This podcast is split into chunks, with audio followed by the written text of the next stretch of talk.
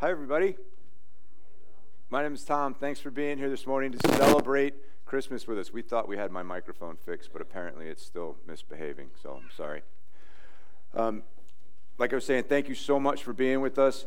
These are my friends. This is Ben and Marie. They're going to introduce themselves here in a minute. We are going to share some stories, as you see on the screens, of, of hope and joy and peace and love. Those are the things we traditionally think of when we think about Christmas and what Jesus brought when he um, lived, lived among us. And unfortunately, there was supposed to be a couple other people up here with us, the Yovinos, Paul and Taylor, were going to share their story of hope through the tumultuous pregnancy that Taylor just had and the birth of their daughter Quinn, but they have some illness in the family, so they're not going to be able to make it. And maybe we'll get them to share that story at some other point. Um, but or if you see them personally, check in with them. It is a it is a very encouraging story of hope. So I'm going to ask Marie to get us started, and she's going to um, share some of her thoughts and her story for us. It should be on. Hello. Okay, there we go. Good morning, everyone. Um, so I'm Marie. I've been a member of Crossroads for a long time. I'm not sure how long.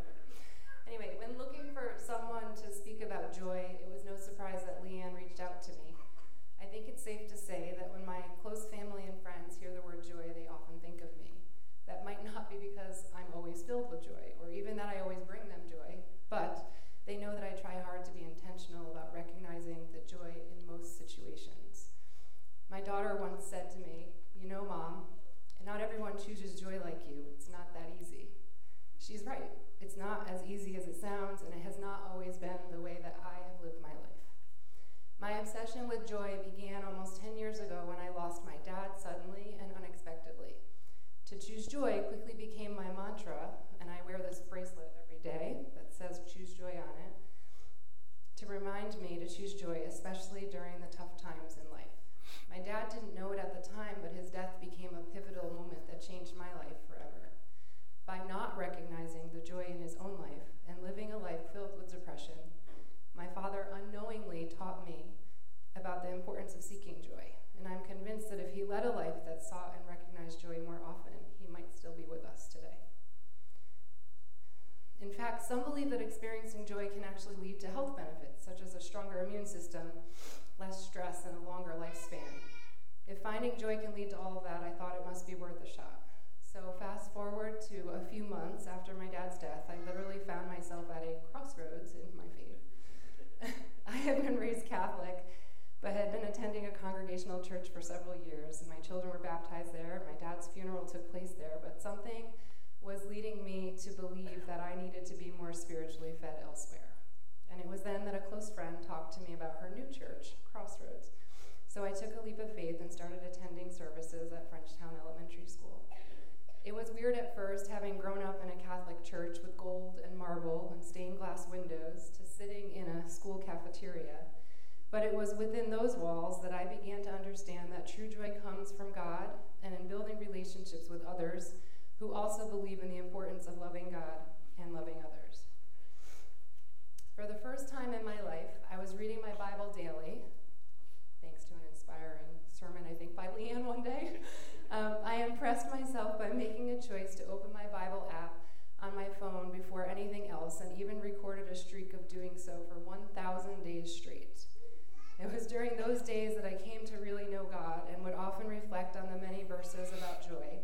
But I also came to the realization that the Bible was filled with so many truths that could help me process life in good times, and that looking for the joy God gives us can also help us in our most difficult times too. In John chapter 15, verses 10 through 11, it states, If you keep my commandments, you will abide in my love, just as I have kept my Father's commandments and abide in his love. These things I have spoken to you, that my joy may be in you, and that your joy may be full.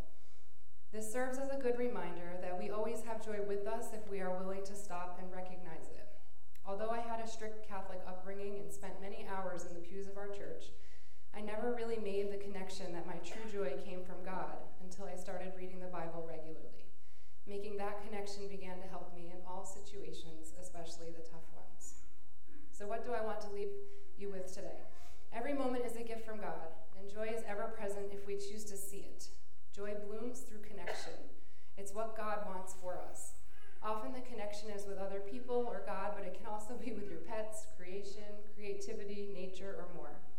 Joy is present in the moment, every moment. During this holiday season, it's my prayer that we can all find joy in our moments and that we will be filled with the spirit of peace, love, hope, and joy that God wants each of us to experience.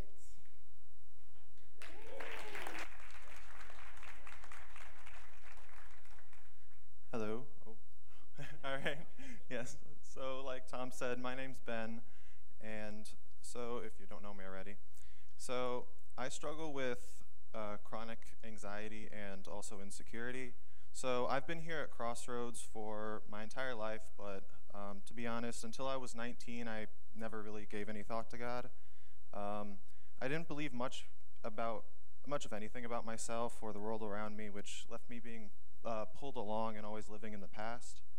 Um, about two years ago, an event occurred which let loose in my mind all I was holding in, and I was sent into a very dark place. So, this idea of God was really my only option, and I began searching for answers while in a chaotic state of mind and deep restlessness. So, and I was very good at hiding it. Um, so, peace was foreign to me, and I quickly began believing that peace was only for others, and I was too far from finding peace or hope myself. And so I was def- but I was desperate, so I kept searching for this peace that was a myth to me, and yet I was lonely and isolated. And after two years of praying and uh, learning and working, I never found it. I never found the peace that God promises. Then one day, about two, one or two months ago, uh, it struck me. So I had spent all this time learning and building my knowledge of God, but I didn't know Him at all. So, uh, so I was looking for pretty much, I was looking for the peace, but not the peace giver. So I had finally understood that God cannot give peace apart from Himself. He offers Himself, nothing more, nothing less, and that's why we celebrate this holiday. So, and He wants me, not what I can do for Him. So, after a bit of time, I, for the first sincere time, with a sound mind, uh, invited Jesus and the Holy Spirit to clean up this mess of a mind, spirit, and uh, heart I have. So, um, and at that moment, I felt peace. I felt true peace. So now I've actually held back on learning of him because I know plenty. And and uh, he's he's not kidding. He knows a lot about the Bible.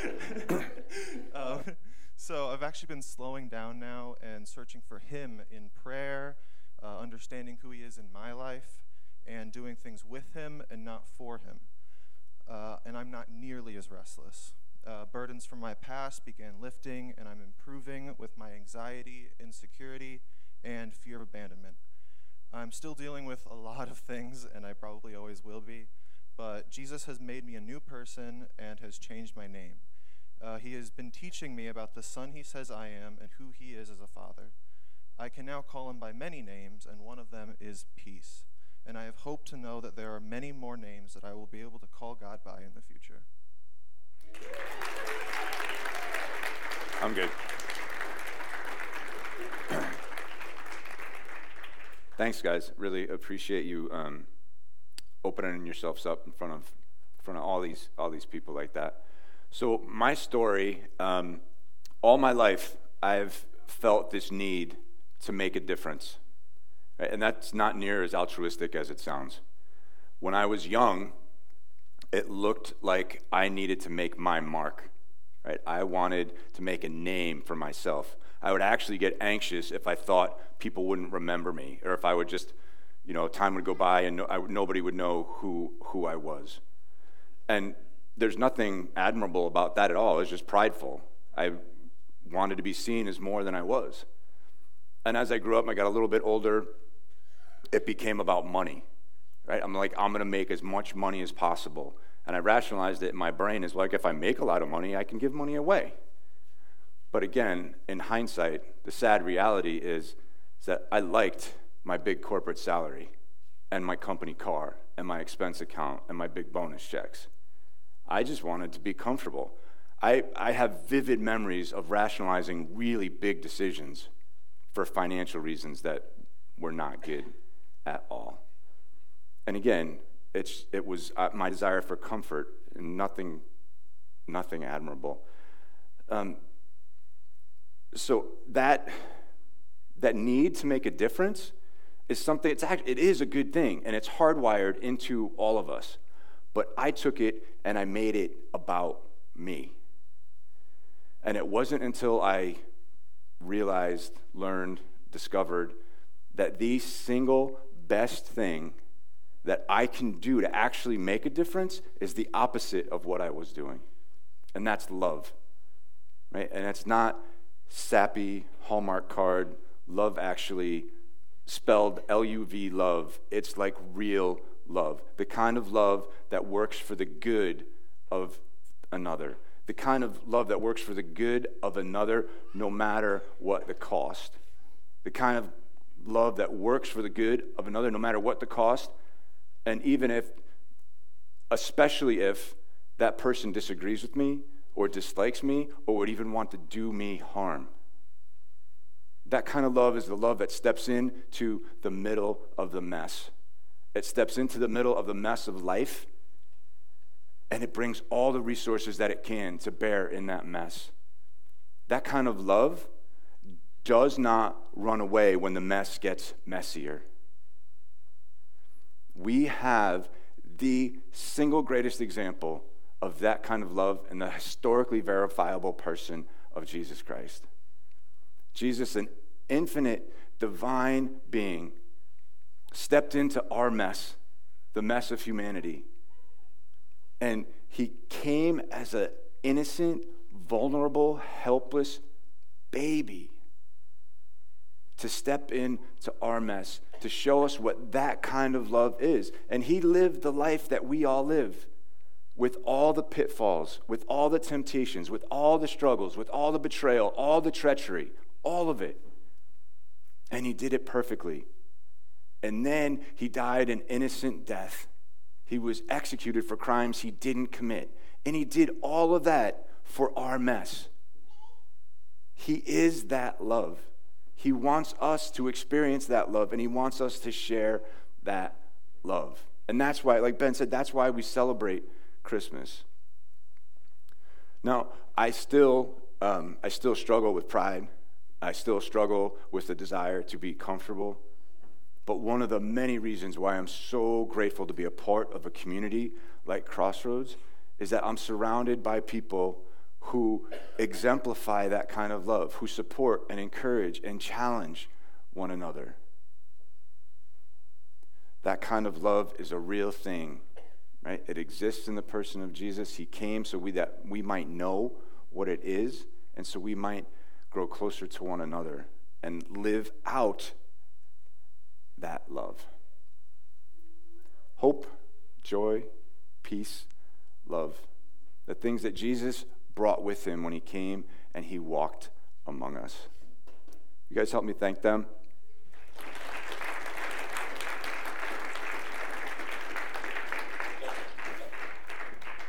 Yeah, push up. Thank you. While, the choir and that get reorganized, we are going to sing Silent Night after Tom reads a passage from the Bible. You guys all have your candles. I'm just going to give you some instructions on how to light it and not yourself. Okay, so someone is going to light the end candles. You, you, if you have a flame on your candle, you hold it upright. You do not tip it, all right? The person next to you who doesn't have a flame, they tip their candle and get the flame, and then they become the person that holds it upright for the next person, all right? Please be very careful. If you have kids, parents, just I'll leave it to you to supervise, supervise the flame. Uh, the choir of sung Silent Night, or Ben, or someone one, at, at, the end of every Christmas service for as long as I, Eve service, as long as I can remember. Today, we've added a little twist, okay? So I just need you to be prepared. It's very easy. Follow along. The choir, the words are up there. The choir will lead you. It's just an extra chorus. The rest you should be able to follow along, okay? Thanks, Ben. Does, does everybody have a candle that oh, yes, wants one? Everyone have one? Yeah, okay. Oh.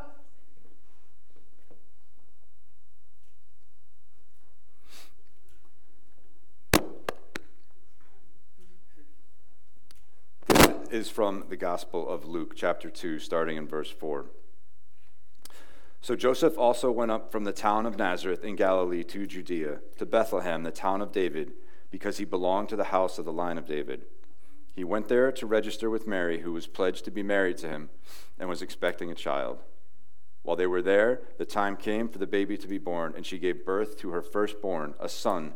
She wrapped him in cloths and placed him in a manger because there was no guest room available for them. And there were shepherds living out in the fields nearby, keeping watch over their flocks at night. An angel of the Lord appeared to them, and the glory of the Lord shone around them, and they were terrified. But the angel said to them, Do not be afraid. I bring you good news that will cause great joy for all the people. Today, in the town of David, a Savior has been born to you. He is the Messiah, the Lord. This will be a sign to you. You will find a baby wrapped in cloths and lying in a manger. Suddenly, a great company of the heavenly host appeared with the angel, praising God and saying, Glory to God in the highest, and on earth peace to those on whom his favor rests. When the angels had left them and gone into heaven, the shepherds said to one another, Let's go to Bethlehem and see this thing that has happened, which the Lord told us about.